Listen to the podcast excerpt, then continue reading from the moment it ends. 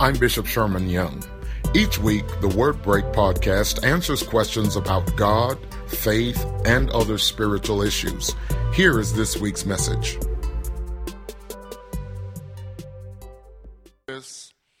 Uh, something about the deliverance for our families and the role of the church in this deliverance.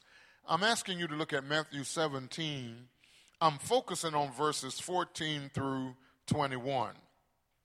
Now, this is after the transfiguration of Jesus. That's important to remember. The transfiguration of Jesus happened after Matthew 16 when Jesus said, Whom do men say that I am? And Peter and the apostles said, Some say you're Isaiah, Jeremiah, John the Baptist, one of the prophets. He said, Well, whom do you say that I am? And Peter said, You're the Christ, the Son of the living God. Now, that is when Jesus turned to Peter and said, Flesh and blood didn't tell you that. My Father is the only one that could have revealed that to you. So this is about two months before the crucifixion. Jesus is getting ready to go back to God. It sounds like the apostles are on solid ground before he leaves. So he starts talking about going to the cross. He said, The Son of Man is going to be denied, I'm going to be betrayed, I'm going to the cross, I'm going to die. And Peter, with his smart mouth, because he had spoken correctly one time, decided that he was going to speak again and said, Be it far from you. You're the Son of God. You will never have to die. And Jesus looked at the same man and said, Get behind me, Satan. People get carried away when God uses them one time. You spoke one word of prophecy and it came true. Now all of a sudden you think you're a prophet you encourage one person and they said, Oh, that's just what I was looking for. And all of a sudden now you think you're a counselor. We're supposed to prophesy to one another.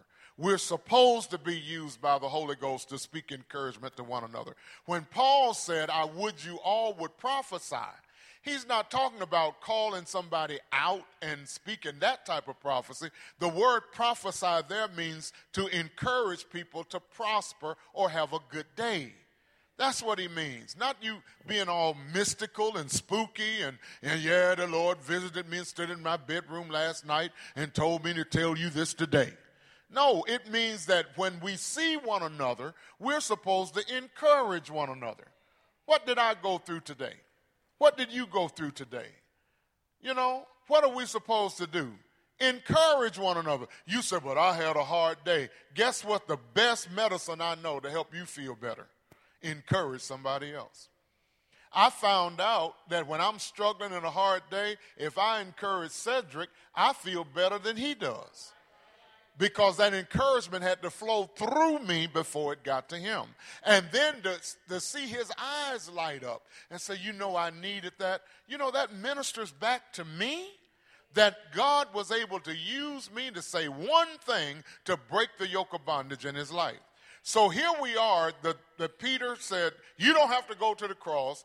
Jesus had said to him earlier in Matthew 16, Flesh and blood didn't reveal that to you, only my Father which is in heaven. Now Jesus looks at the same dude and says, Get behind me, Satan. God used him one moment, the devil used him the next moment. Boy, we have to be careful with all of your holiness, all your righteousness, all of your Bible reading, and all of your grandmama's prayers, just because you think that God uses you every time you open your mouth doesn't make it so. So here's what Jesus had to do take them up on a mountain, Peter, James, and John, and then be transfigured before them. In Matthew 16, he said, Whom do men say that I am? They said, Elijah, Jeremiah, John the Baptist, one of the prophets. In Matthew 17, he is visited by Moses and Elijah. He is in their company.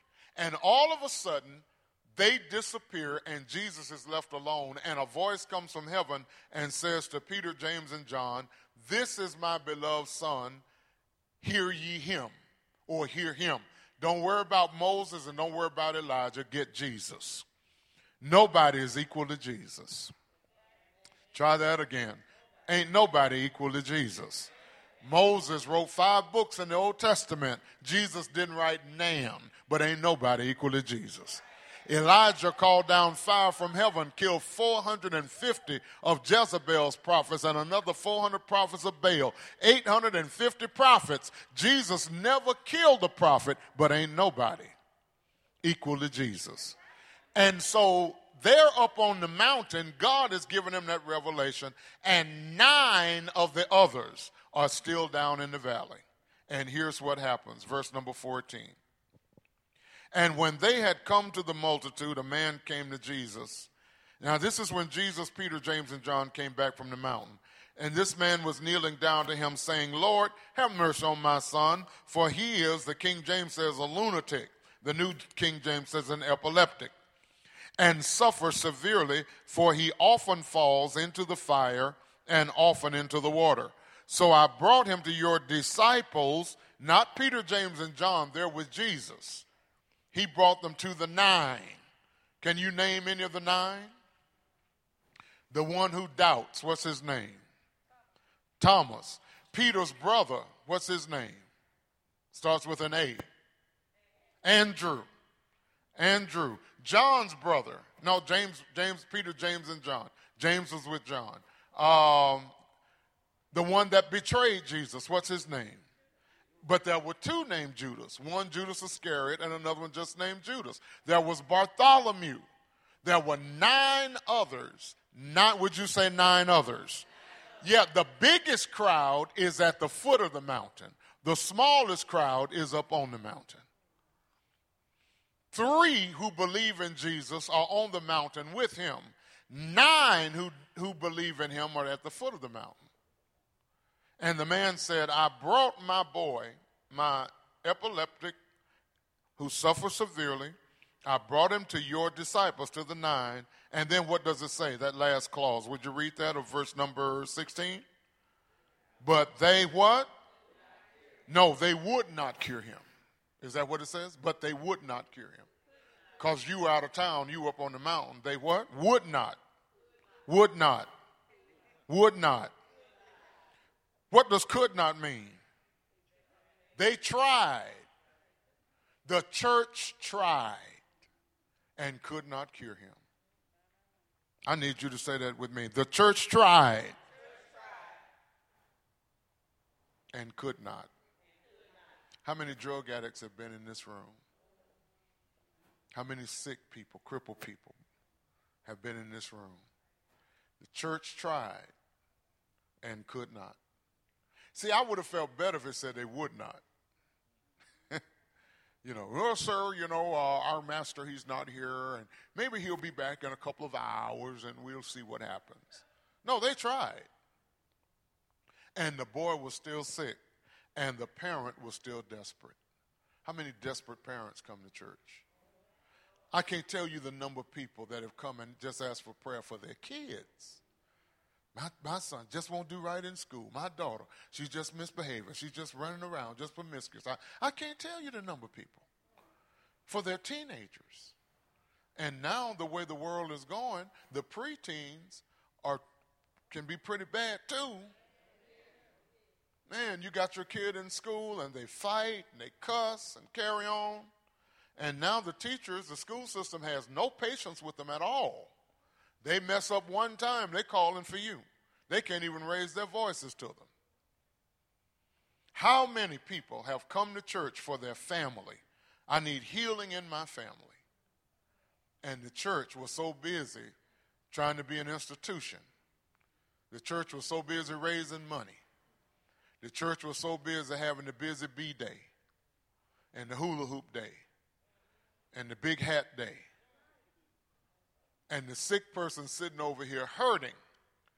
And all we're doing is competing with one another on who's got the best looking outfit on. I'm not against fashion shows. You know, I understand we have time for fellowship, but that fellowship ought to come in addition to what we do in the kingdom of God, not in the place of it. Are you hearing what I'm saying? If you got if all your church is doing, and this is not Carver, but if all the church is doing is having these little competitions and hat shows and, and rallies and all that, they fail to be a church. A church is supposed to care about people. That's what makes church church because that's what we are. People. People. A church should care about people. Jesus answered and said, O faithless and perverse generation. Now, y'all do know he's talking to the man and his boy, right? Is that who you think he's talking to? Sure, he is. Because if the boy didn't get healed, it couldn't be the church's fault. It must be the little boy. You won't have any faith. How many times have we told sick people that? I said, somebody's going to get healed tonight. How many times have we told people that if you didn't get well, just come back because you know you, you get your faith right? Did you ever think about people stay, can stay sick because the church doesn't believe? My God. How long shall I be with you? How long shall I bear with you? Bring him here to me. Jesus rebuked the demon. Oh, oh, the devil was in that boy. Now, is that to say that the, the demon is in every sick person? No. But in this case, his epilepsy was caused by a demon presence. Is that to say that every epileptic is demonized? No. It's only in this case and other cases where there may be a demon. So please don't think that everybody's sick or every sick child has a devil inside of them. Churches make that mistake too. No, no, no, no. Everybody that crazy, it's not a demon. Some people are crazy. Well, they are. And crazy is just a word. That's not a, I'm not throwing off. Crazy is just a word for people that have certain types of mental illness. And drugs can help control it. But see, drugs can't control demons. you give a demonized person drugs, it doesn't affect them one bit. If drugs are contributing to that person having better behavior, that's not a demon. That's something wrong that we need to pray for them to be healed. But in this case, Oh, help me, Lord Jesus. They misdiagnosed it. Maybe they were praying for the boy to be well, not realizing this kid had a demon. Does your kid have a demon? Don't answer that.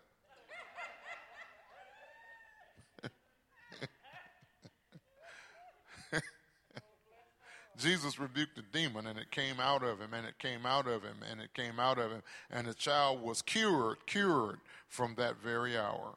Then the disciples came to Jesus privately and said, Why could we not cast it out?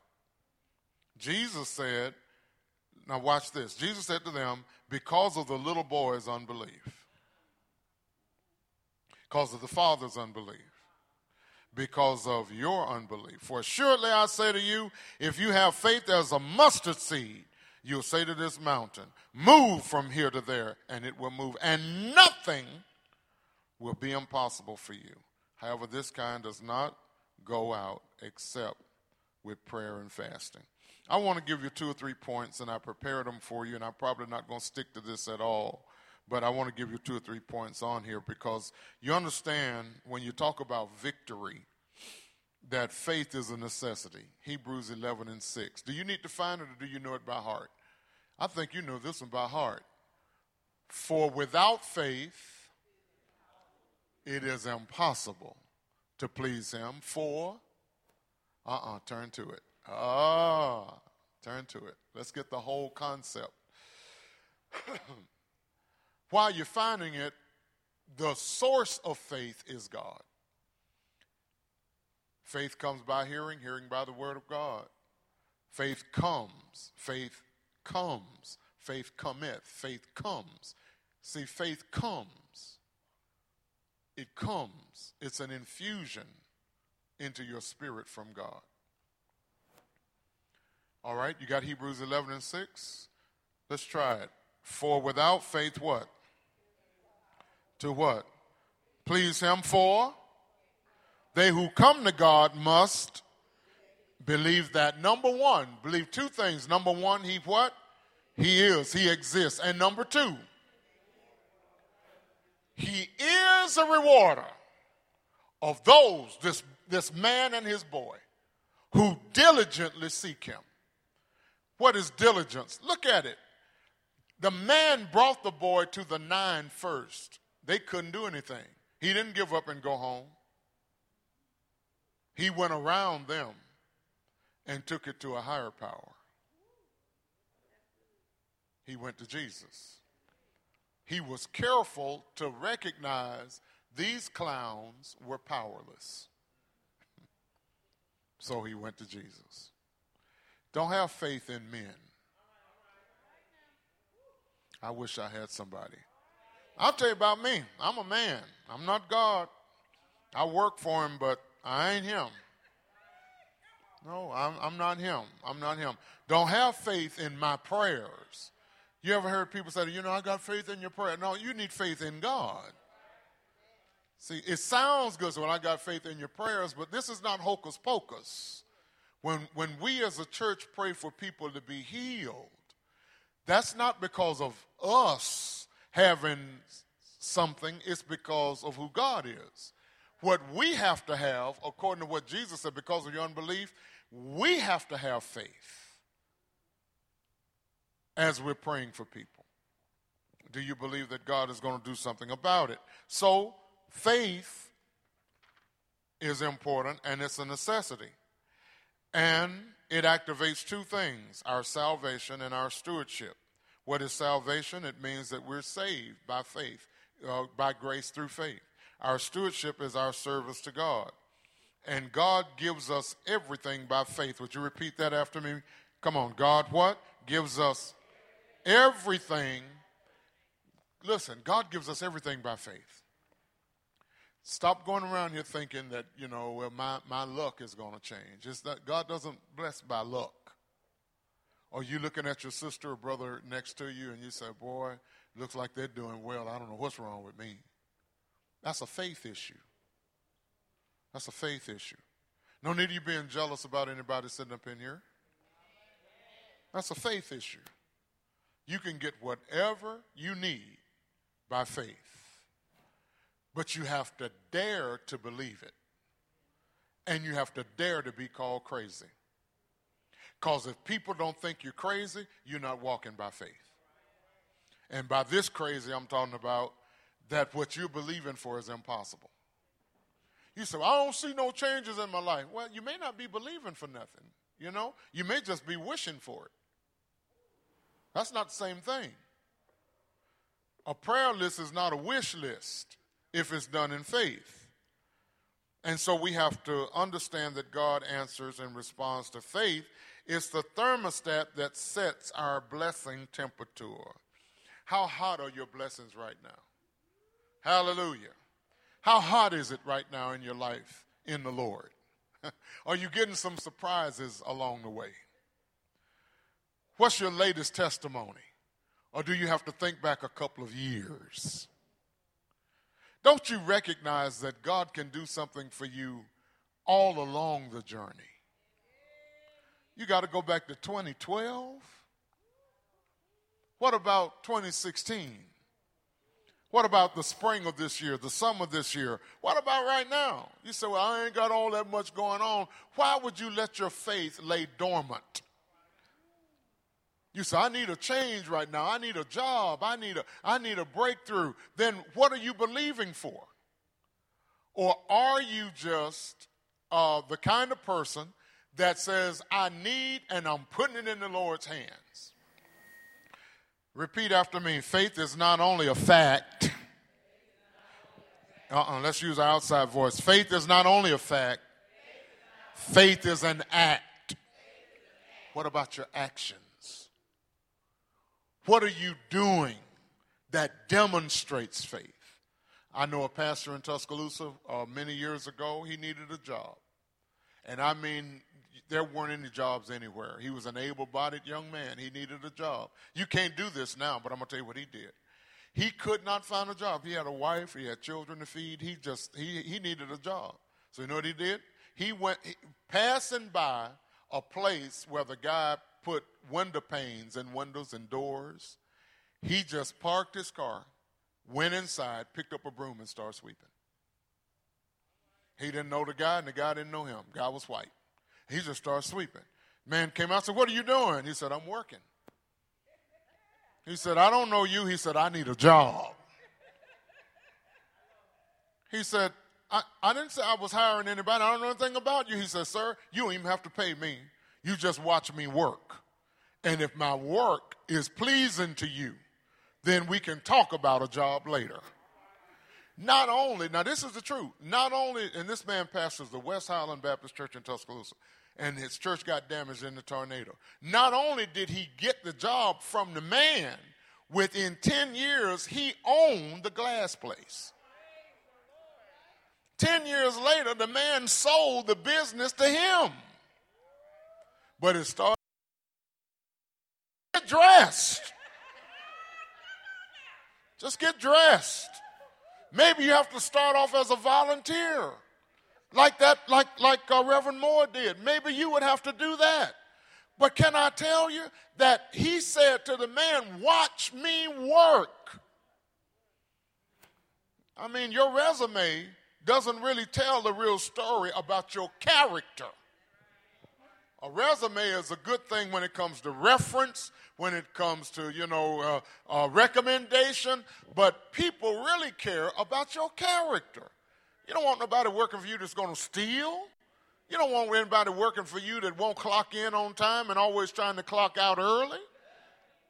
And then got a bad attitude when they come in, don't even know how to say good morning. You know, and we live in a time when people want to check, but they don't want to work. I don't know how many entrepreneurs I talk to now, especially if they do manual labor like Reverend Hudson does the yards and other people. They tell you all the time, every business owner friend I have said, man, I can hire people, but as soon as I pay them, I can't see them no more. I pay them on Friday, they call in on Monday. They want the check, they don't want the job. So faith is important. Everybody say faith. The guy was, King James said lunatic. Uh, the New King James says epileptic. Lunatic had to do with the moon. Something seemed to change in the boy's nature. He would throw himself in fire and water. Now, here are the points I need you to take with you tonight. Jesus spoke of different degrees of faith. There are three types of faith Jesus talked about. Number one, or letter A is what? Letter B is what? And letter C is. Now, all three of those is in this room tonight. Look real quickly, if you don't mind, at uh, Mark uh, 4 and 40. Somebody in this room has no faith. Don't let it be you. But somebody in this room has no faith. And I'm going to tell you why you got no faith in just a minute. Matthew 4 and 40. Somebody's going to get healed in here tonight. Matthew 4:40. If you got it, um, say the word works. Let's read it together with good voices. But he said to them, Why are you so fearful? How is it that you have no faith? Somebody in this room has no faith because fear is in the place. You see, faith fills a capacity, a space in your spirit. But that spirit, that, that, that space can also be filled with fear and the two of them can't be in the same place. Now, what are you afraid of? In their case, they were afraid of a storm that they were in, and they thought the boat was going to drown. What are you afraid of? Are you afraid that your prayers won't work?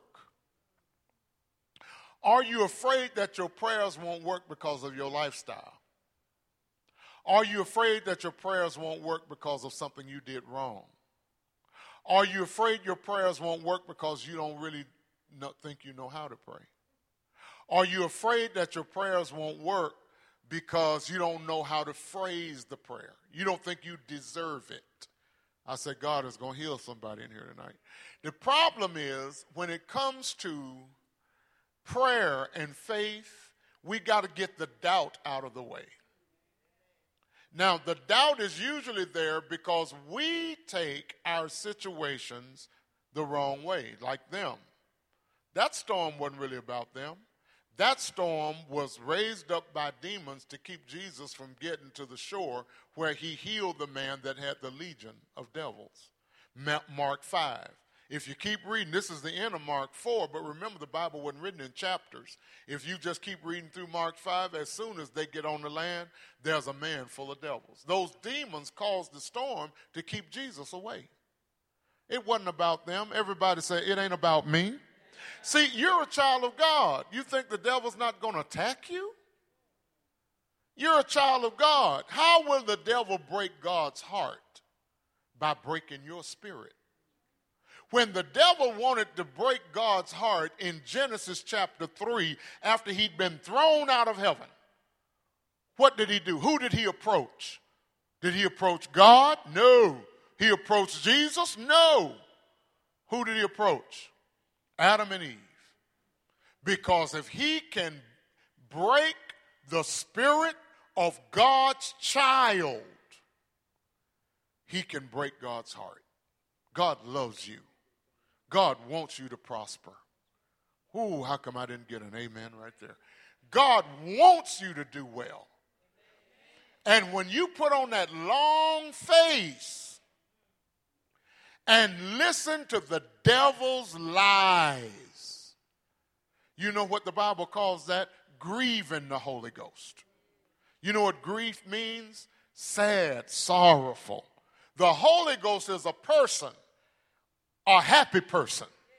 He is in your life to bless your life. And look at you, moping and groping, moaning and groaning. It's just so hard nowadays.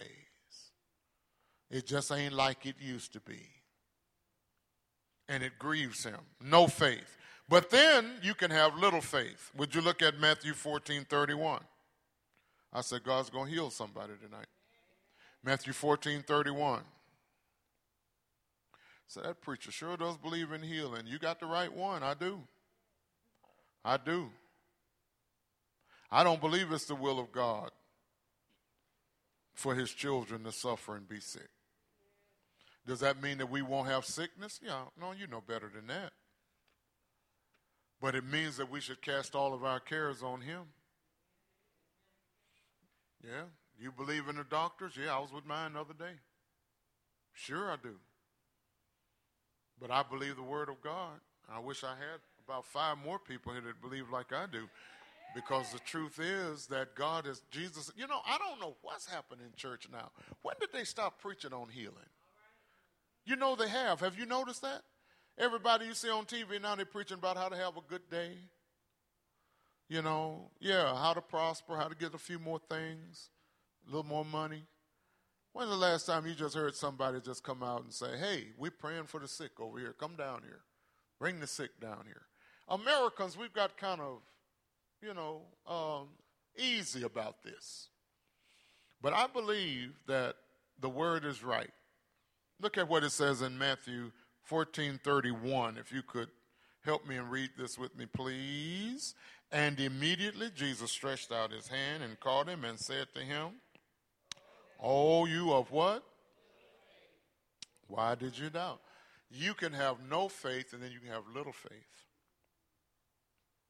But then you can have great faith. Luke 7, verse 9. Luke 7 and 9. Now, this is going to hurt a little bit when we get down here. I want to I want to warn you. Luke 7 and 9.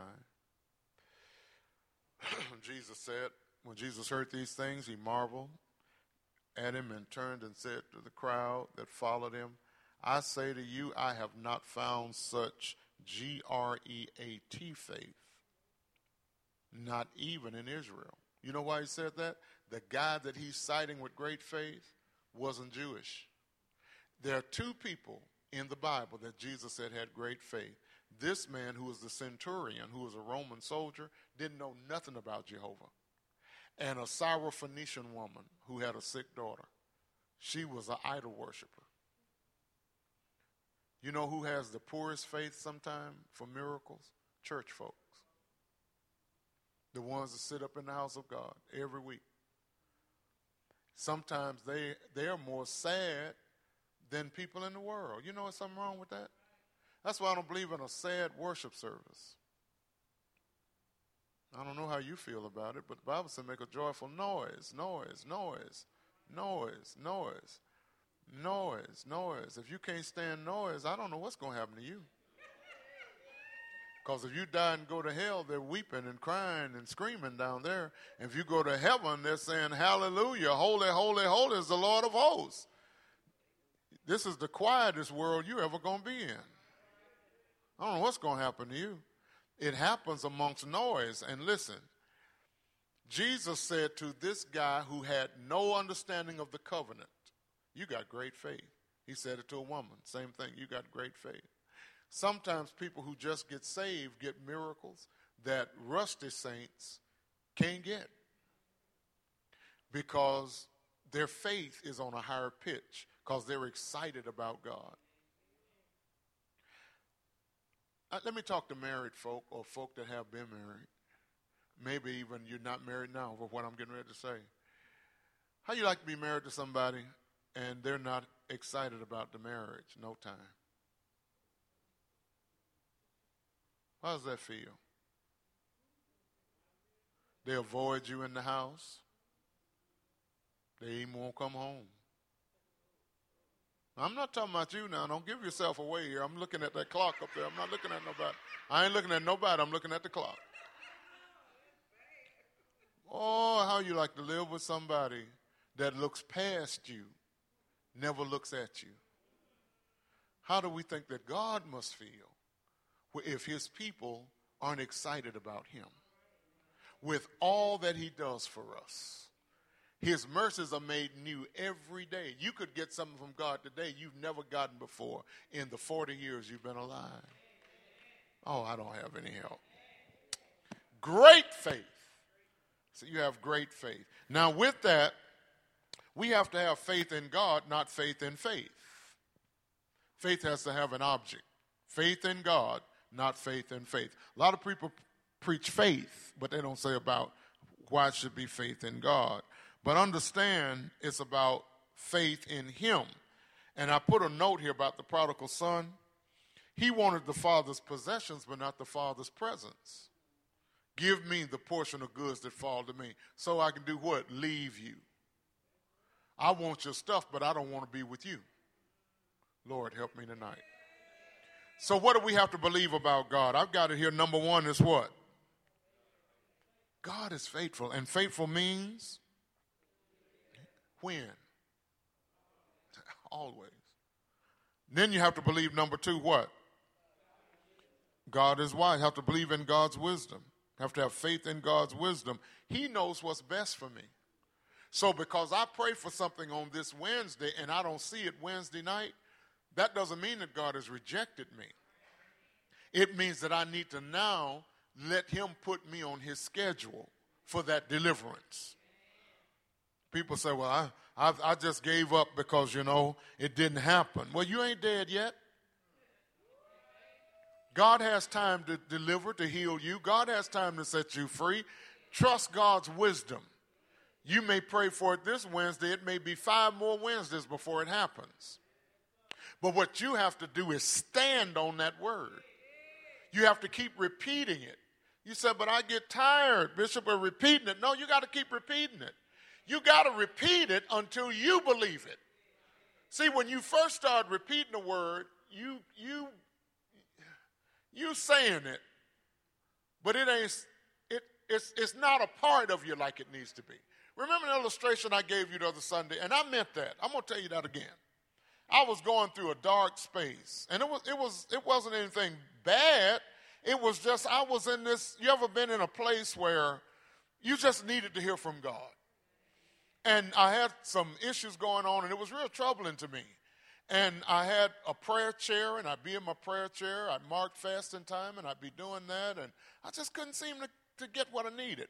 And I was reading through the book of Psalms. I was reading through the whole Bible. I was in the book of Psalms. I was reading, I think at that time, 10 chapters a day. And I was in the book of Psalms, and I got to Psalm 46.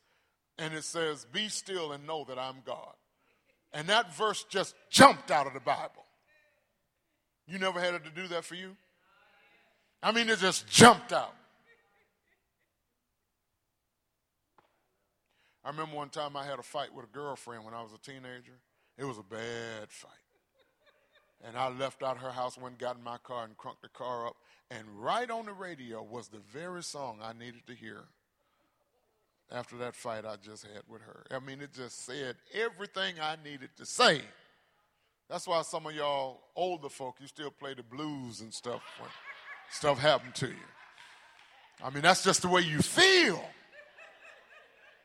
And I was so down and without, and I was so broken. And I opened and said, Be still and know that I'm God. I said, Wow. So I said, Let me get the New American Standard Translation because I, that's actually what I was re, uh, reading through the Bible through. And it said, Cease striving and know that I'm God. And I said, Well, let me get the Amplified version. And it said, Let it be and be still and know that I'm God. I'm telling you, that word set me on fire, but I didn't own it. See, I can loan Pearl, Pearlie, a $20 bill right now. And she's got control of that $20, but she knows it's really my 20. She may put it in church tonight. She may stop at the store and spend it. But son, I told her when I loaned it to her, or she told me, one or the other, Sunday I'm going to give it back to you. You see, that's the way we are about the word. We, we borrow it, but we won't own it. Yeah, the Bible say, yeah, but you, it, you ain't owning it. So you got to own it. You got to own it. It's got to be your every thought, your magnificent obsession, where no matter what anybody says, mama, daddy, in laws, outlaws, no matter what anybody says, you don't move I needed to own it. And so, Deacon Johnson, I took out a sheet of paper. This is the only way I knew. I thought about when I was in school, one of the ways our teachers used to punish us was to make us write a sentence 100 times. And I said, let me write it 100 times. And I took out some paper and I started writing, cease striving, know that I'm God. Cease striving, know that I'm God. Cease striving, know that I'm God. 50 times. Cease striving, know that I'm God. 60 times. Cease striving, know that I'm By the time I got to about the 80 or 85th time, it was natural to me. When I got to 100, I felt like I was owning it better, but it still wasn't enough.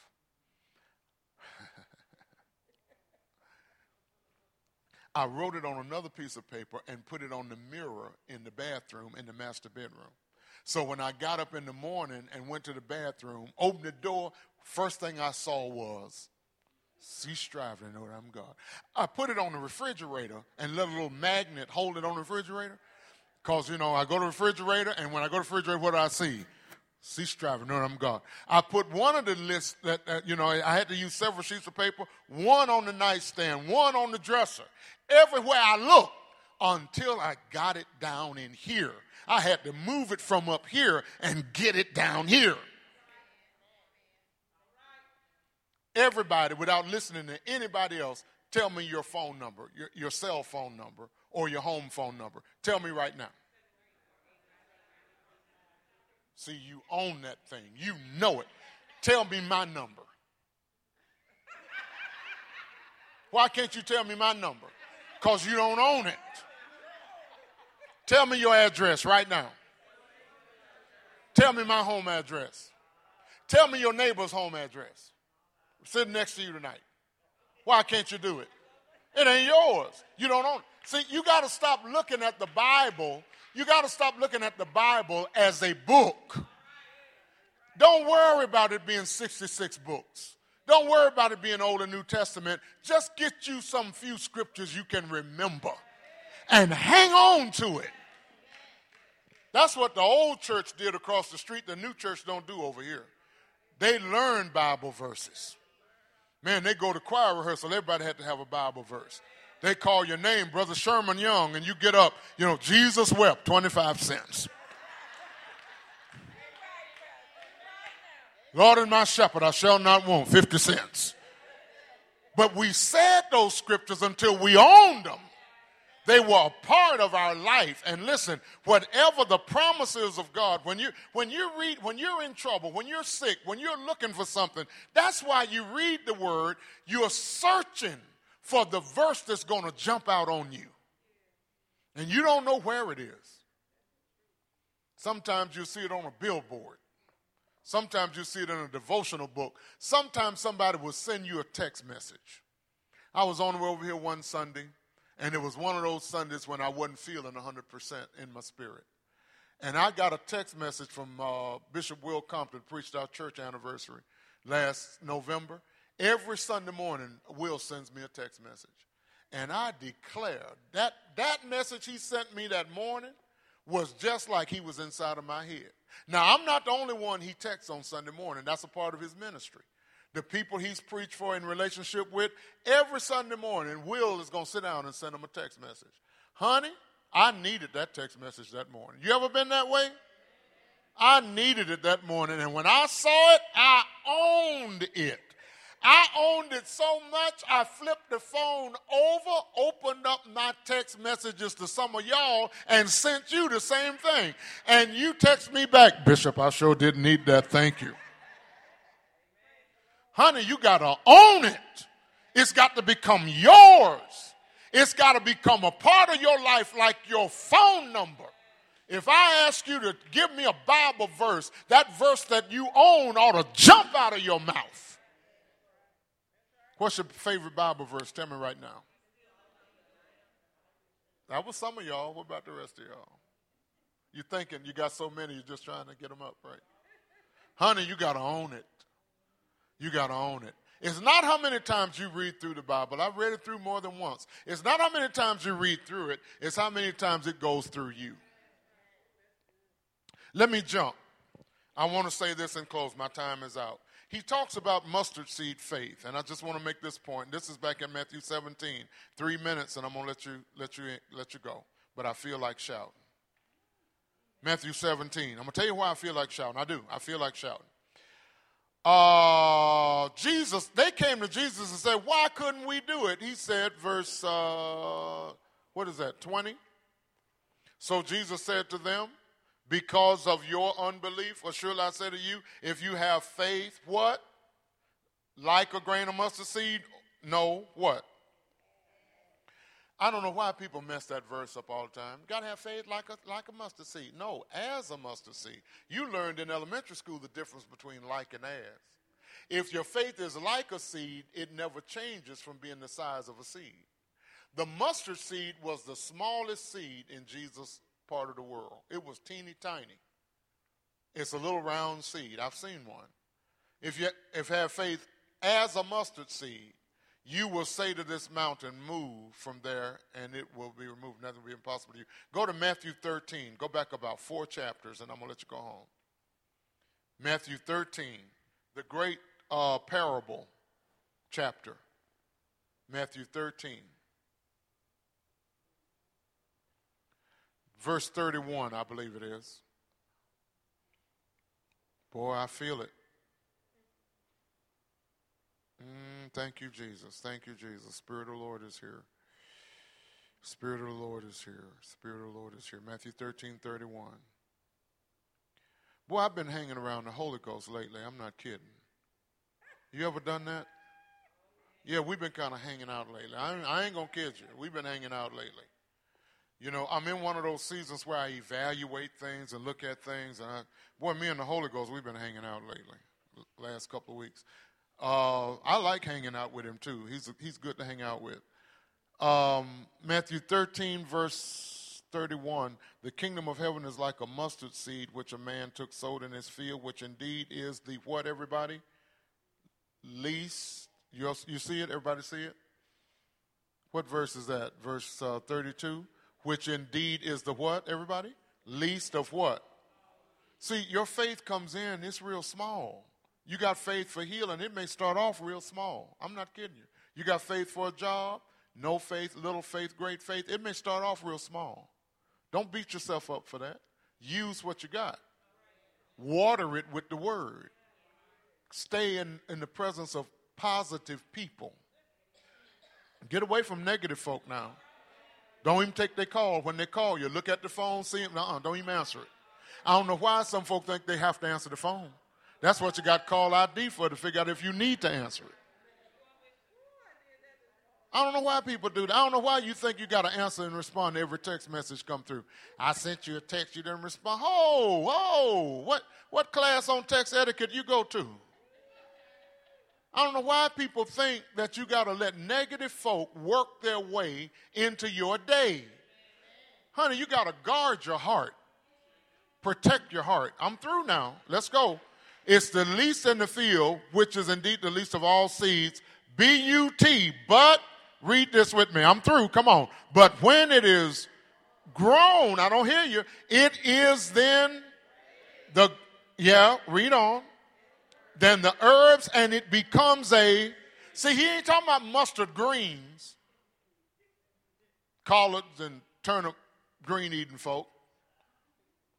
The mustard tree was the biggest tree in Israel, but it started off the smallest seed as a grain of mustard seed.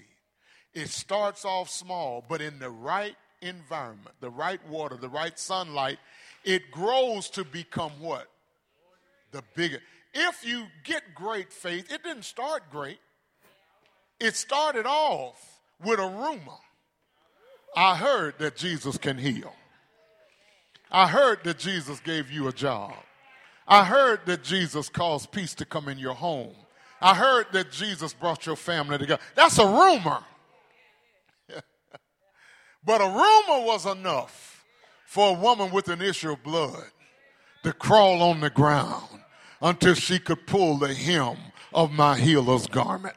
A rumor was enough for Zacchaeus to go up a sycamore tree and wait there until Jesus passed by. A rumor is enough to make a man bring his sick son and say, Your disciples couldn't help him, but I wasn't going home until I talked with you. If you can do anything, small, but you know what I'm doing tonight? Since you've been sitting here tonight, your faith has grown. Everybody in this room's faith has grown tonight. Because this is an environment, this is a faith service tonight. Everybody in this room, your faith is bigger than it was when you walked in the door. It's bigger, it's expanding. Everybody put your hand on your belly. Say, My faith is growing. Say, I feel it growing. Say, In Jesus' name, I'm healed. I'm delivered. I'm set free. I am blessed and highly favored. I wish you clap your hands right there. And when it is grown, it's the largest tree, Deacon Johnson. Deacon Johnson, as long as it's a seed, I can hold it. But when it is grown, it's big enough to hold me. I don't need a faith that I can hold. I need a faith that can hold me when I get laid off, when the doctor said it's incurable, when I don't know which way to turn. I don't need a faith I can hold. I need a faith that can hold me I need a faith strong enough that I can get on a limb. You don't see them anymore, but in Tuscaloosa, the boys used to build tree houses. And you could build a nice tree house. There's a man in Atlanta right now, he, they, they got a competition going on. This dude has built a major house in a tree. And he's got a flat screen TV in it. He's got a bar in there and they're all competing to see who's going to get to go up in that treehouse. Honey, I got a treehouse. And when it gets hard in my life, I go to the treehouse. I don't have a witness in there. When it gets rough, when I don't know which way to turn, I find that treehouse. And I don't want you bothering me when I'm in the treehouse.